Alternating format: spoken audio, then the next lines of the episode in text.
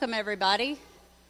We're so happy that you're with us tonight, and uh, we are pleased to have Dr. Brian Thomas uh, with us this week. Um, he will be here tonight and tomorrow night, so I'd encourage you to come back tomorrow night at 6:30 for two more sessions with him.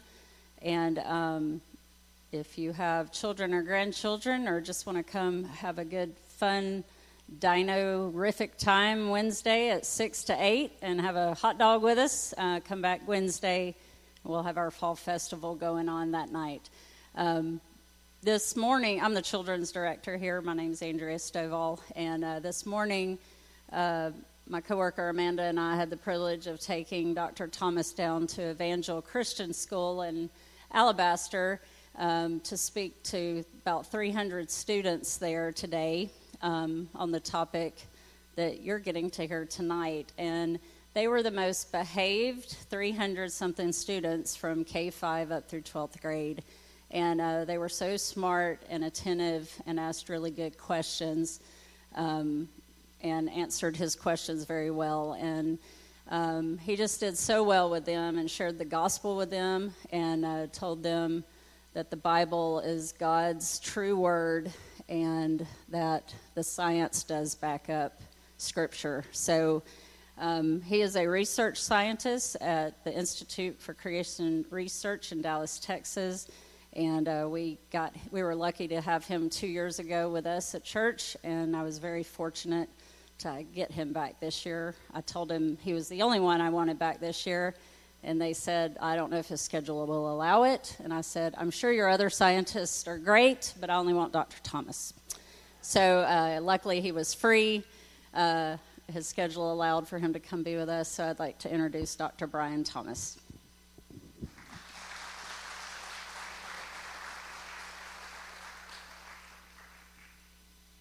You heard her. She wants to be behaved attentive. I heard those adjectives for the little kids this morning. They were that, and it was great. We had great time this morning and uh, continuing this evening. And get, I get to talk about what I'm, you know, familiar with and passionate about, and that is the science that supports Scripture. Okay, ready for dinosaur night? Dinosaurs. Yay! Hot diggity dog. Hot diggity dinosaur. Okay. Well, um, you know, to illustrate why this is sort of relevant for us, important for us, when I first started with the Institute for Creation Research, I was behind a, a table, a booth at a convention, and we had this mother come up at a homeschool convention, come up to the table. She's looking at our books. She's look, she doesn't see what she's looking for. She has this concerned look on her face, and she says, My son Johnny is six years old, and he loves dinosaurs.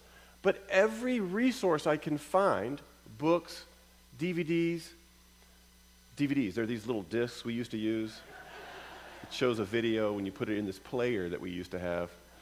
Uh, they all show millions of years and evolution, and I'm just not sure about that. I don't see millions of years in my Bible, and I don't see evolution in the Bible. I see creation according to kinds, but I'm not sure do you have any resources for me? I want him to be curious about the world. I want him to explore God's creation. But I don't want him to doubt the Bible. I know that's true too. What do I do? Where do I go? And I said, We're going to write a book for you. Stick with us. Sign up for Acts and Facts. The book will come in the mail. And we did. And we now have those resources available for her and for everyone else. Um, and in the process of of producing that material and researching what, um, um, what I think every Christian should know about how dinosaurs really do fit into biblical history, I found these five dinosaur details that show how dinosaurs really do fit into biblical history, and they misfit. They're out of place from the long ages of evolutionary history that I used to believe and that I was taught as fact. Ready for the five details? Too bad you have to wait because I could give you the mission statement. mission statement. So, ICR exists to uh, help you guys, help the church worship. We want to we want to elevate Jesus, not nature. We want to elevate Jesus as the creator in everything and in every way, not natural processes in any way. And we want to edify, so building up one another to trust in the Lord and in his scripture and show how science backs that up. And finally, with evangelism, removing objections to the faith. When we share Christ, people say, yeah, but, yeah, but. And we want to equip Christians to be able to answer those yeah, buts so we can get back to the real issue, which is a heart issue, which is, are you going to trust Christ for your forgiveness of sins? Well, here are the, uh, fir- here's the first of the five dinosaur details that I honestly wish I knew when I was 10, 9. How old are you? How old are you? Nine and a half?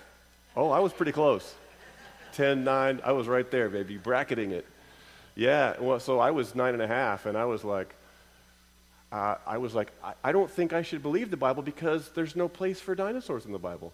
Well, here's a place here. Number one, clever design. If dinosaurs formed by natural processes hit and miss, helter skelter, willy nilly, that we might expect to see misshapen, out of place parts, inappropriately fitted parts. We don't see that at all. They're all shaped just right, appropriately fitted in every way. For example, here is a, and we're going to say some dinosaur names tonight, and this one's called Diplodocus. So say that.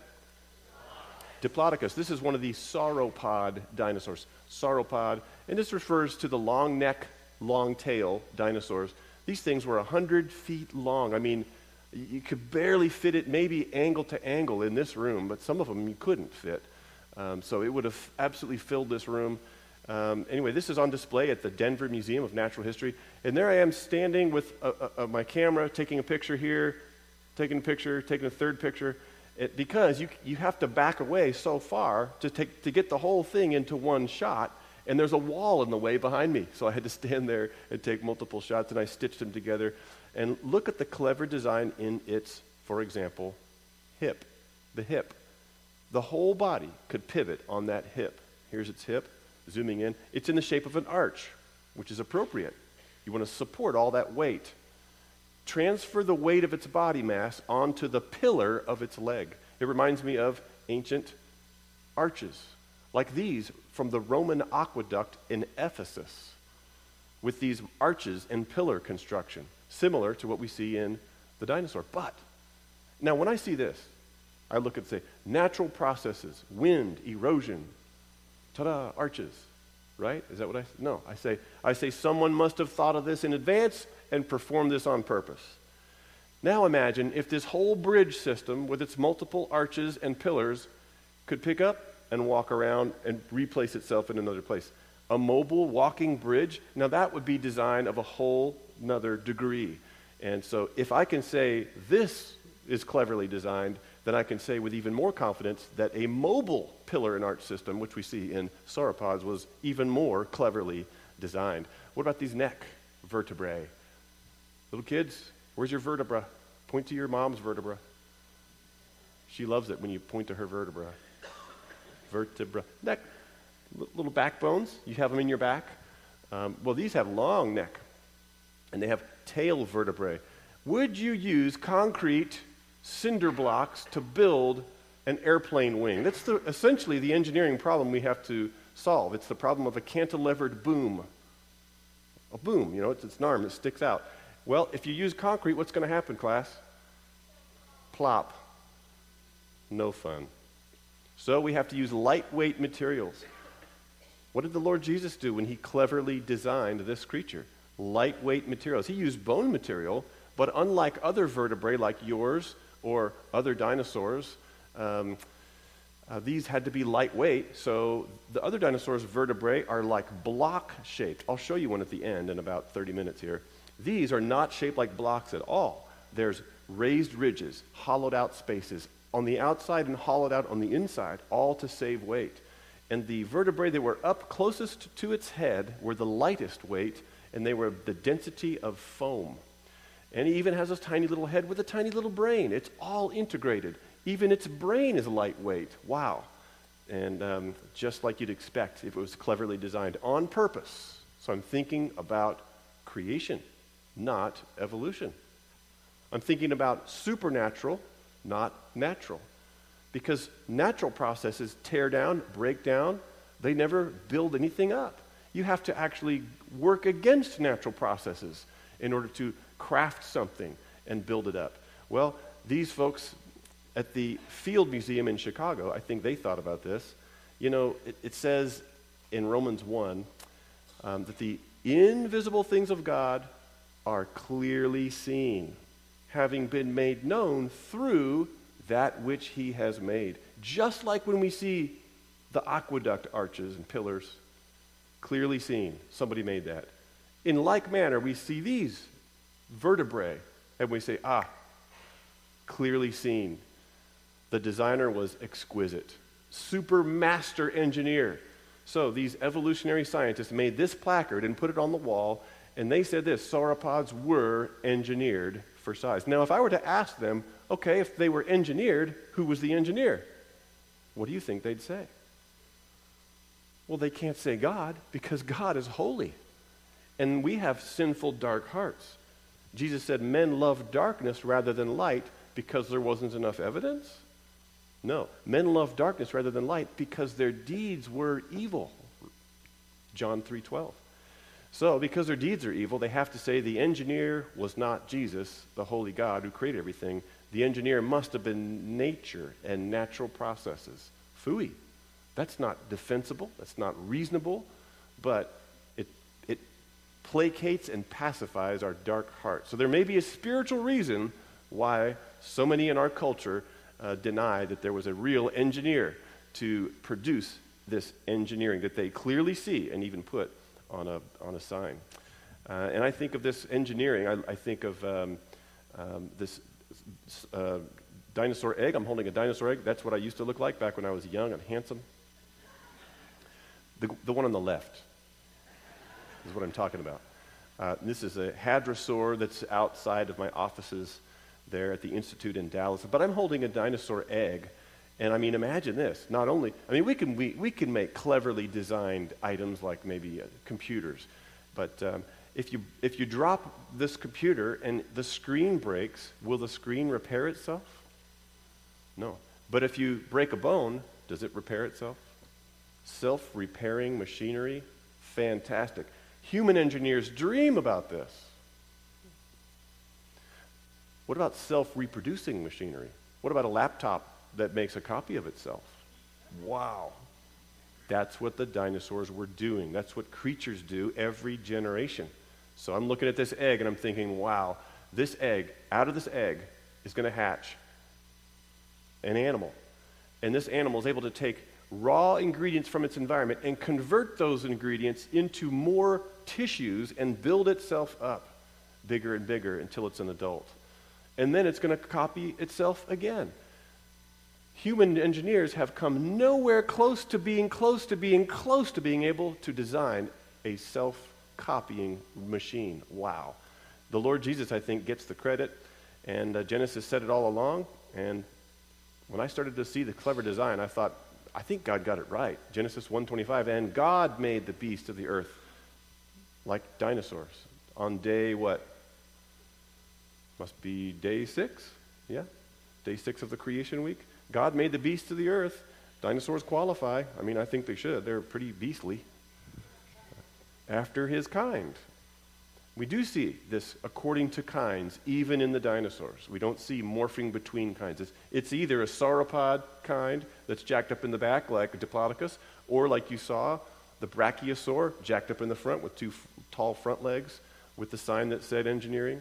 Uh, or we see uh, Triceratops, you know, the ceratopsian kind with the big head frill. We'll look at some of those kinds. But we see it's either this kind or that kind, and there's only 70 basic dinosaur kinds. Hundreds of specific, like named species, but that's because every paleontologist wants to name a new species so he can get a publication, so he can get paid. But that doesn't mean there's 300 different kinds. It's just 70 basic kinds. And so I think they, I think that's, I think that summarizes the situation. What about um, the second dinosaur detail that I wish I knew when I was 9.5? Catastrophic death. Okay, pull out your hankies because this is a sad one. catastrophic, and death. Um, here we have a, say it after me, Camarasaurus. And then this one's on display at the Carnegie Museum, um, or as they say there, the Carnegie. Well, some scientists did some study. Th- this is on display because it's just rare to have one dinosaur with almost all the bones in, in place. Usually, when we do dinosaur digs, we find maybe a whole bone if you have a lucky year. Or maybe uh, uh, uh, two bones that are still uh, articulated, okay, if you have a lucky century or, or, decade. But to find one of these, it's the find of, uh, uh, of, a, of a decade or, or even of a, well, one of these, it's the find of a lifetime for paleontologists. Wow. So they're looking at this, and they're looking at the neck arched back, the tail arched back.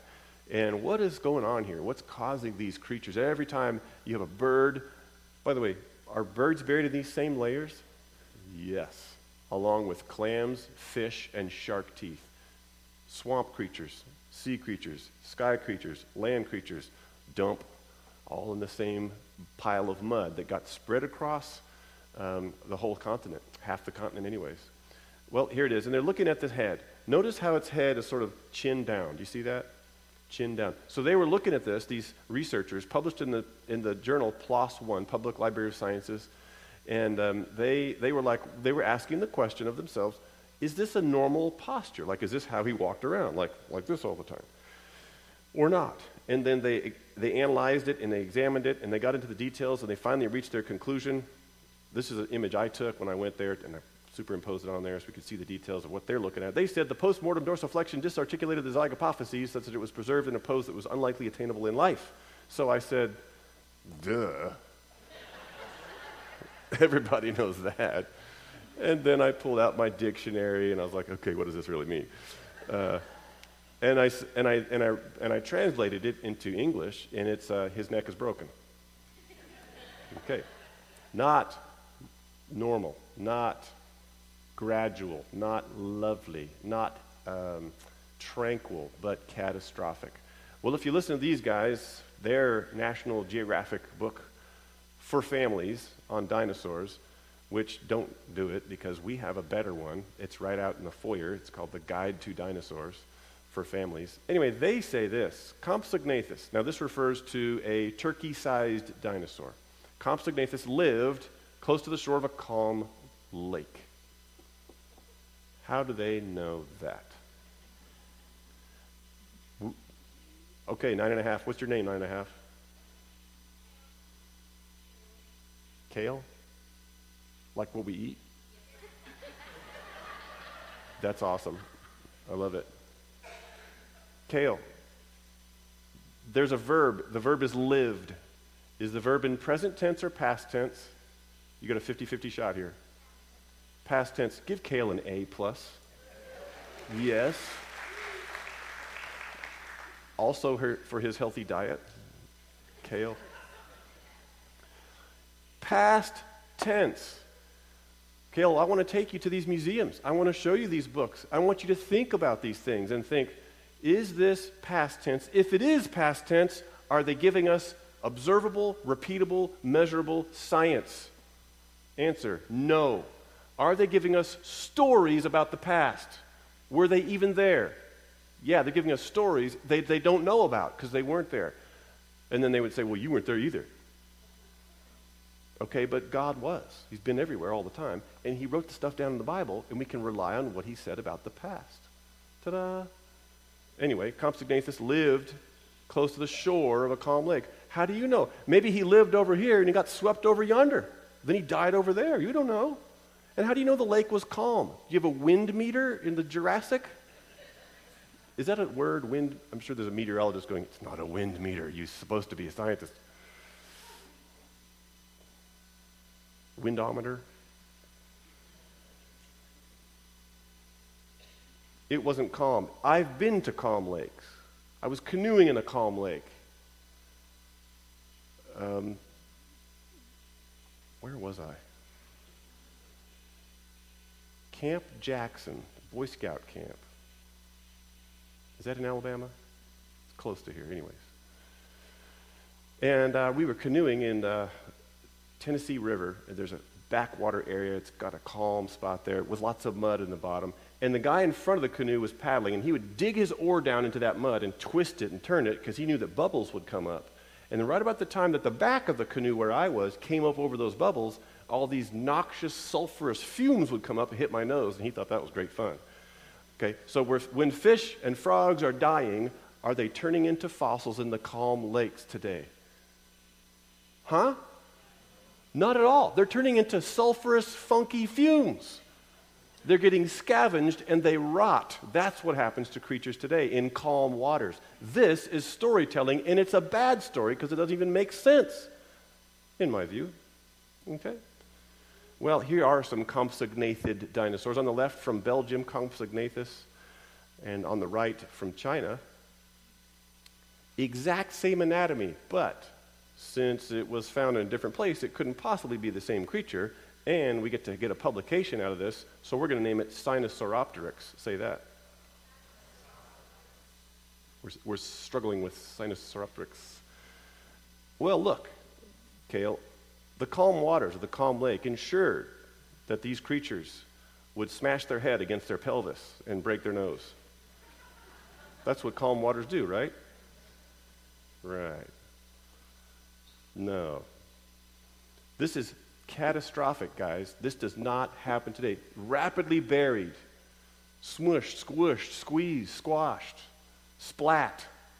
What about this dinosaur? I found this um, and the caption that describes it at, at, at uh, Bozeman, uh, in, in Bozeman at um, Montana State. And there it is. And it says, an agonizing death. And I thought, yay, you got it right. It was agonizing. It was not calm. It was not placid. And so finally, we get to hear the correct story. And it said, this dinosaur has its neck arched back because it was choking. And I thought, yes, you got it right. It was choking.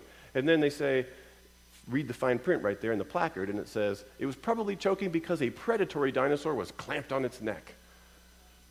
Do you see a predatory dinosaur clamped on its neck? No, but I see lots of mud. I think he was choking on the mud that turned into stone. By the way, how long does it take mud to turn into stone? Who remembers May 18th, 1980, Mount St. Helens? Eruption, I remember. Now, most of you should remember, but you're not raising your hands. I don't appreciate that. I remember turning the TV channel. We had a Zenith with a big clunk, clunk, clunk. We had like five channels. And every single channel was a reporter with, you could barely see him because there was all this ash. Here we are at Mount St. Helens, and you can barely see me because of all the ash. And I'm like, I don't care. I want cartoons. Clunk, clunk. No cartoons. It's another reporter. Well, what happened there? The north slope, of the north peak of the, vol- of the uh, volcanic mountain slid off, okay? Vol- uh, um, earthquake shook it loose, and then a whole bunch of molten and hot steam material blasted out, pulverized the north slope and the next one, and deposited 400 feet of new land in that valley, the north side of Mount St. Helens. Two years later, which would be what year, class? 1982.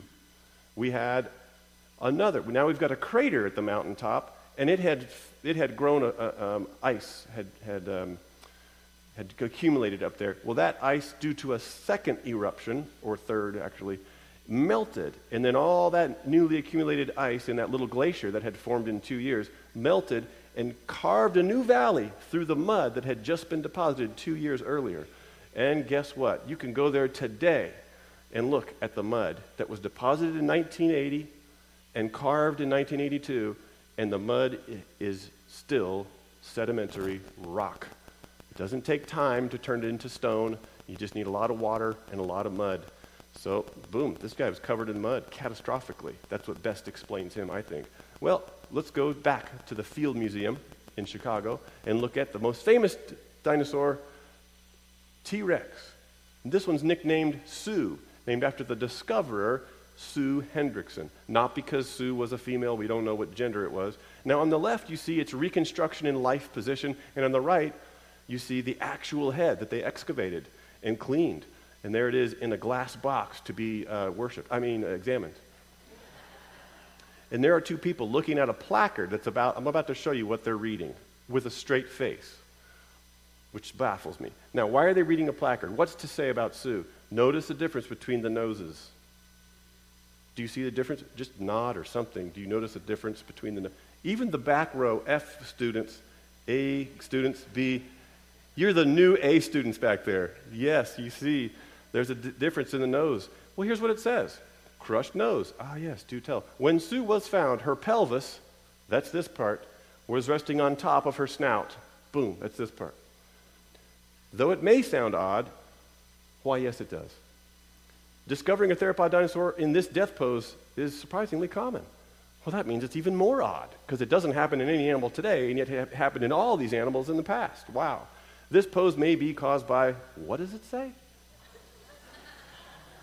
Muscle spasms? Muscle spasms? Because every time I have a muscle spasm, you know, it causes my pelvis to crush my nose. And I, and I have to, you know, dab it with a hanky, and then I have to go to visit the chiropractor. Hate it when that happens.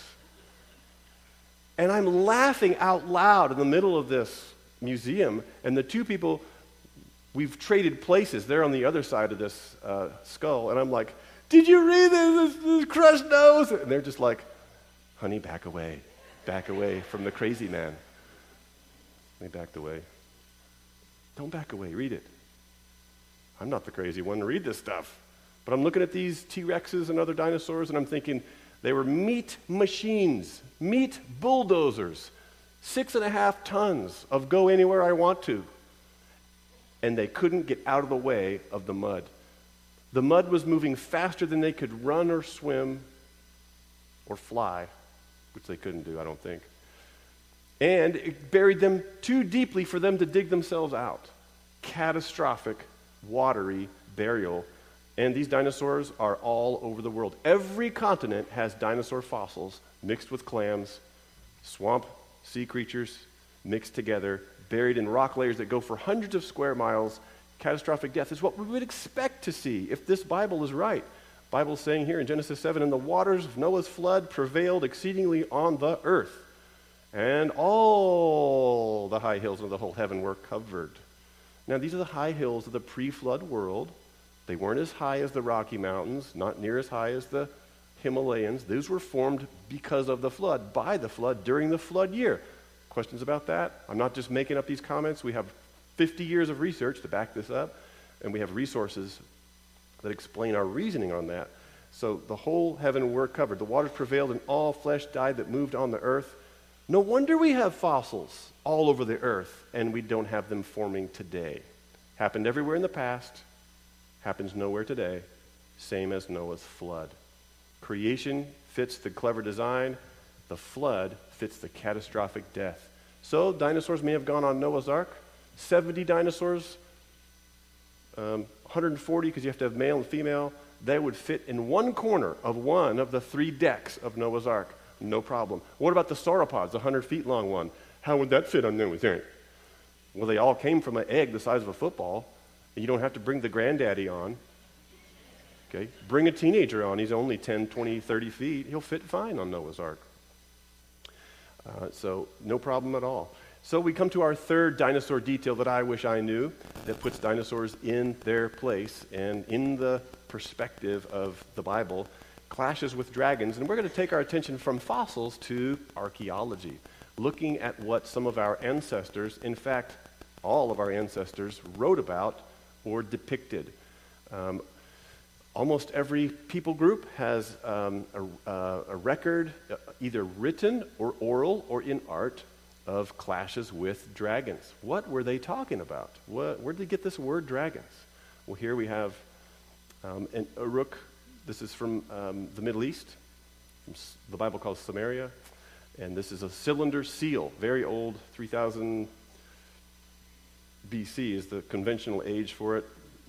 I think that's a little bit off, but anyways, it's a little drum about this tall. It's, this one's displayed at the Louvre in Paris. They would take it, put it on a stick, and roll it across a piece of clay, bake the clay, and you have this instant design there.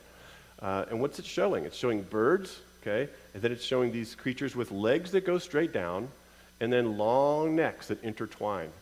And um, So it reminds me of the possibility that maybe they were looking at actual animals here that looked like this. And of course, there aren't any alive today, but that doesn't mean there weren't any alive thousands of years ago after the flood. Um, speaking of legs straight down, what differentiates dinosaur reptiles from today's living reptiles? I'll give you a clue. Dinosaurs' legs went straight down. So, what distinguish, distingu- distinguishes between them?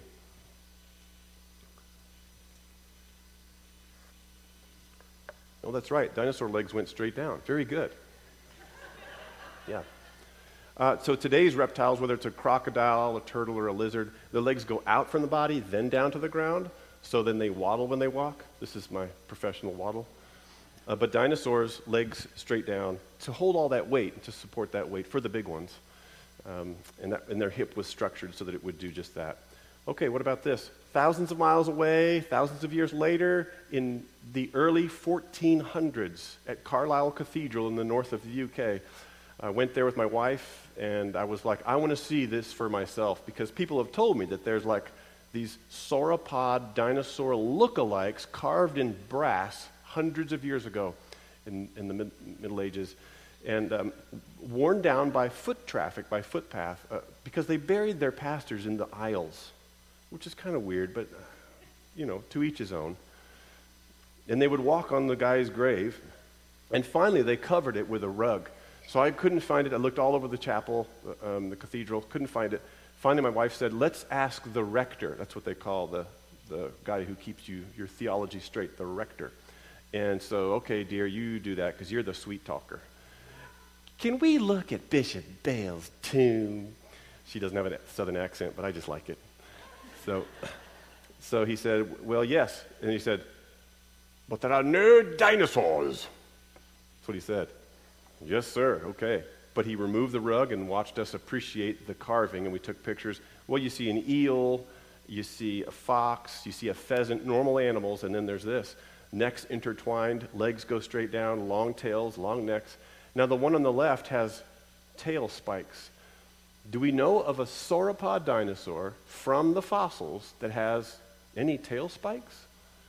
Oh, yeah. It was found in 1990s, and one of them is called Shunosaurus, found in China. Another one's found in, in Africa. How many tail spikes do they have, the ones from the fossils?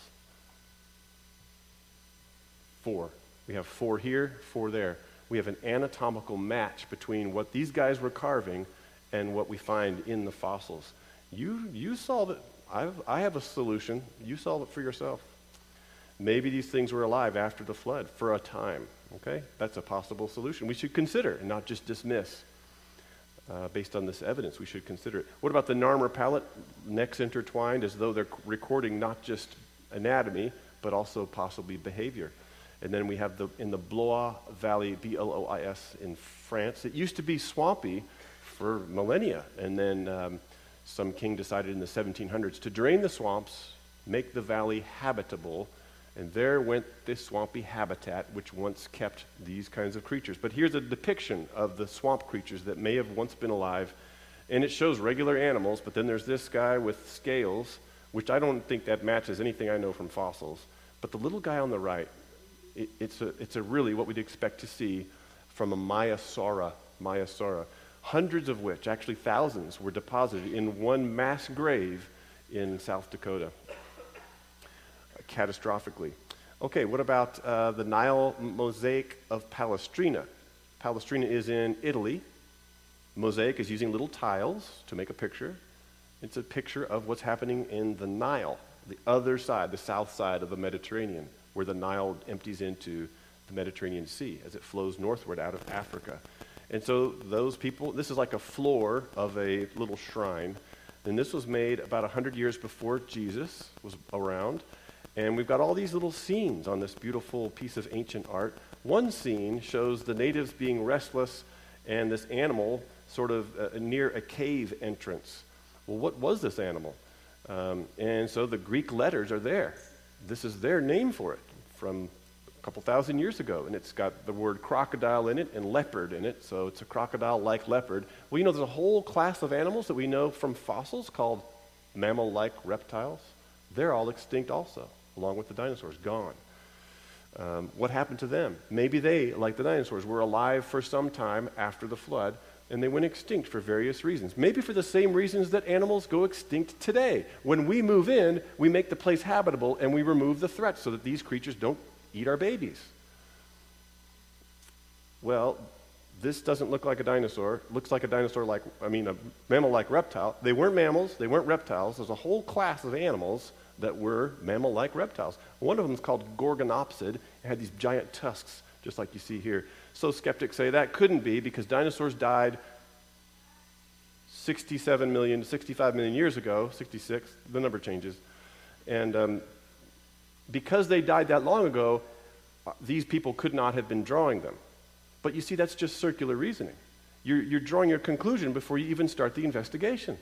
So let's examine these evidence, and maybe it matches Gorgonopsid. So what is it if it's not, you know, something that's extinct? Well, it must be, they say, a crocodile, except that on the same tile they have crocodiles. And they look just like crocodiles. You can see there. Okay? A couple more um, of clashes with dragons. This is from Cambodia, and it's a temple pillar in the jungle and it's got, uh, you can see a water buffalo at the top there. There's a parrot above that. And then there's this creature here with the big, the big plates on its back. Wow. That looks, it looks to some people like a dinosaur that we know um, as, well, I don't know, what would you call it if you were looking at it? Some people are saying Stegosaurus. Interesting. Why would they know that anatomy from the Middle Ages, um, hundreds of years ago? Uh, okay, also in the Middle Ages, hundreds of years ago. Here we are in Barcelona, and this is a, this is a depiction of the, their famous story of St. George and the dragon. So it turns out that each of these countries across Europe used a different dragon to depict St. George's dragon. And so each artist had to rely on something and come up with some kind of dragon shape. Well, this artist, for this art, used um, this dragon here, but it turns out that it's the spitting image of a what we call a Triassic layer extinct semi-aquatic reptile called Nothosaurus, N-O-T-H. It's a Nothosaurus look-alike. I mean, complete with the squatty head and the teeth that went outside the snout, very rare, and the, and the proportions are exactly what we'd expect from the fossil based on the size of the man and the horse. Uh, it's, just an, it's just a spitting image of Nothosaurus. By the way, in 2011, some researchers from Poland excavated a Nothosaurus fossil and they found blood vessels still inside the bone. So we'll talk about that next. Young looking fossils. Well, clashes with dragons suggest to us that these creatures, these, these dinosaurs and other creatures that went extinct, um, they were created day six. They, most of them were buried in the flood. Some of them made it on the ark, perhaps. Some of them lived for a time after the flood, perhaps. And um, if they did, that would give us a new explanation for what God was talking about when he was speaking with Job. Job says, God says this to Job Look now at Behemoth, which I made along with you. See now, his strength is in his hips it says that he's the chief of the ways of God. I'm thinking in terms of the biggest land creature God ever made. And we know from fossils that the biggest land creature that ever existed was the sauropod dinosaur. And like the Diplodocus I showed you at the beginning with the clever design, he could actually pivot on those hips and use his tail as a tripod and lean against that like a third leg. He could rear up like this and reach his neck way up, um, uh, tens of feet up into the sky to eat, uh, say, branches off of tree leaves, and without having to walk around and spend energy doing that. So uh, his strength is in his hip, and he moves his tail like a cedar, planting it in the ground like a post. Wow.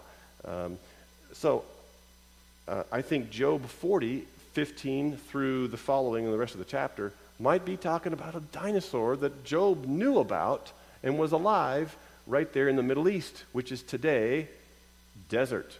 But back then, it talks about the reeds and the marsh and the swamp and the wetlands, which is what it was during the Ice Age. Did you know there was really an Ice Age? So here we are, Job in the Ice Age, uh, with a, with a uh, creature that may have gone extinct since the Ice Age waned uh, thousands of years ago now. You want to learn more about the Ice Age? We have books. Buy the books. We have website too. All the stuff is free. Okay, fourth out of five, collagen decay. And this is what I researched. So look, I'm looking at proteins still inside the bone, part of the bone. So we dissolve the mineral part of the bone away uh, with special chemicals, and then we reveal these blood vessels, these connective tissues. This was published in the journal Science of 2005 from this T Rex. Actually, it was from the femur, femur, that's the thigh bone. Um, by the way, I took a picture of this skull because I was like, I know this skull. This goes with the femur that they found the blood vessels in. And I got super excited and I took pictures and I said, Look, everybody. And they just backed away for some reason. People, these people. So, uh, so the, the, the, the, mainstream community said, no way that's from a dinosaur because tissues don't last even a million years. Tissues do chemistry. Chemistry happens, they fall apart, they decay. So the team said, you know what? Let's get more people on our team. Let's use a different lab. We'll go to a different country, get a different rock layer, and a different dinosaur. So they did. And they went to a, say it after me, Brachylophosaurus yeah, you didn't know you'd be challenged today. Thank you for participating, those who did. I know some of you are like, I ain't even going to try. Fine. But I'm going to keep trying here. So, Brachylophus, it's just a duck billed dinosaur, 40 feet long. You could walk underneath its front legs, and, um, uh, and your head wouldn't even brush its belly.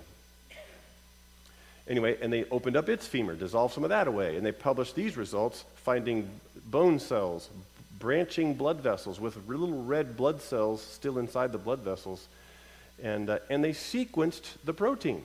That's the gold standard of protein identification is protein sequencing. And they found collagen protein.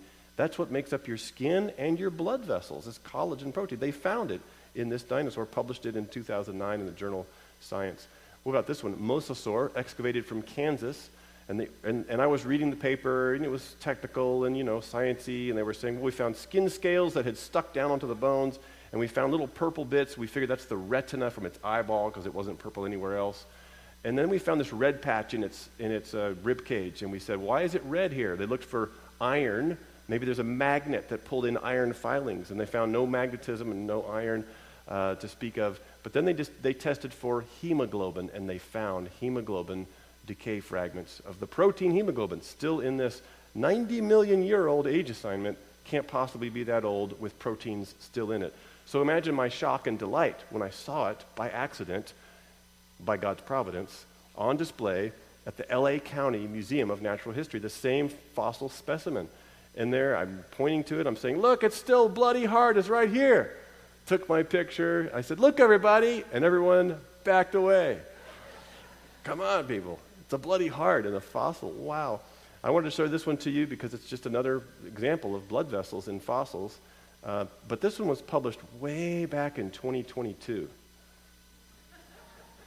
Modern crocodile, they're doing the same microscopy on that as they are with the fossil crocodile, which they've named Thoracosaurus, finding bone cells and uh, branching blood vessels.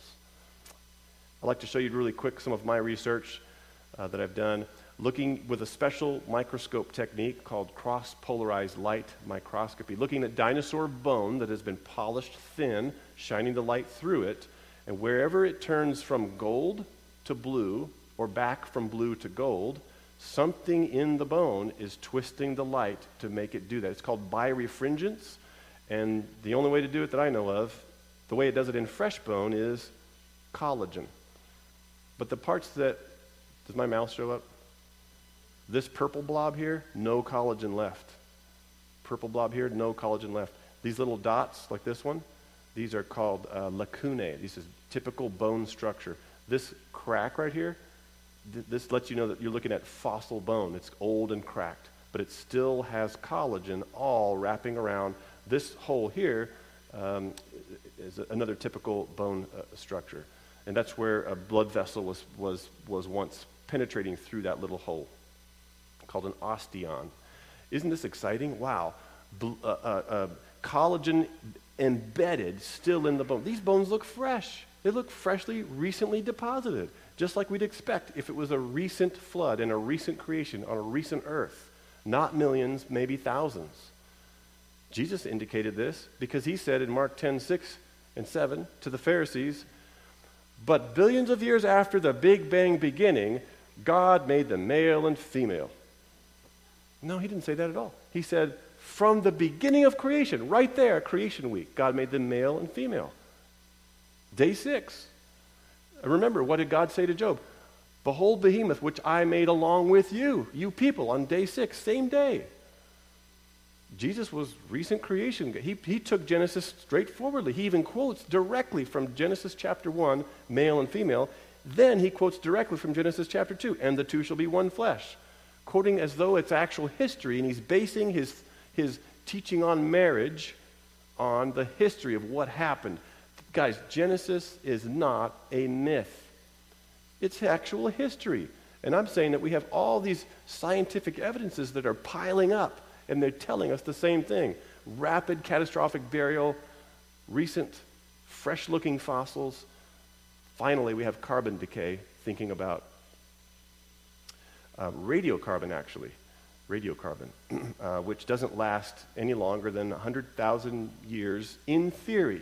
So if we find radiocarbon in a fossil or in anything that has carbon in it, it's younger than 100,000 years, basically. So we found it in this block shaped, told you I would show it to you, dinosaur vertebra, and we found it in a brow horn core from the Triceratops. We found it in um, a, a, fragment of a leg bone from this Apatosaurus. And I didn't think we'd find any because it's dark. See how dark it is? That's the actual bone. It's darkly colored because it's darkly stained because the minerals in the surrounding sediment have lots of manganese and magnesium in the minerals, and that leaves a dark stain. So that means it's been replaced, at least partly, by minerals that have precipitated or come out of solution inside the bone. And um, so I thought, we'll send it off to the lab and see what they say, anyways. And um, that we didn't tell them it was a dinosaur bone, not because we're trying to lie or be disingenuous, because if we did tell them what we were doing, they would send it right back um, which they've done to us already. And uh, so we just said, this is an unidentified bone, and we don't know where it came from. Just give us some data. Whatever the machine says, we'll take it. And so it said, yeah, you have radiocarbon still inside this bone, and it looks like it's burnt. They called it a burnt, uh, they assumed it was a burnt um, cow bone. No, it's a dinosaur bone. So uh, uh, we found some in Stegosaurus, and, oh, say this one, Psittacosaurus. Psittacosaurus. Starts with the letter P, so I like that.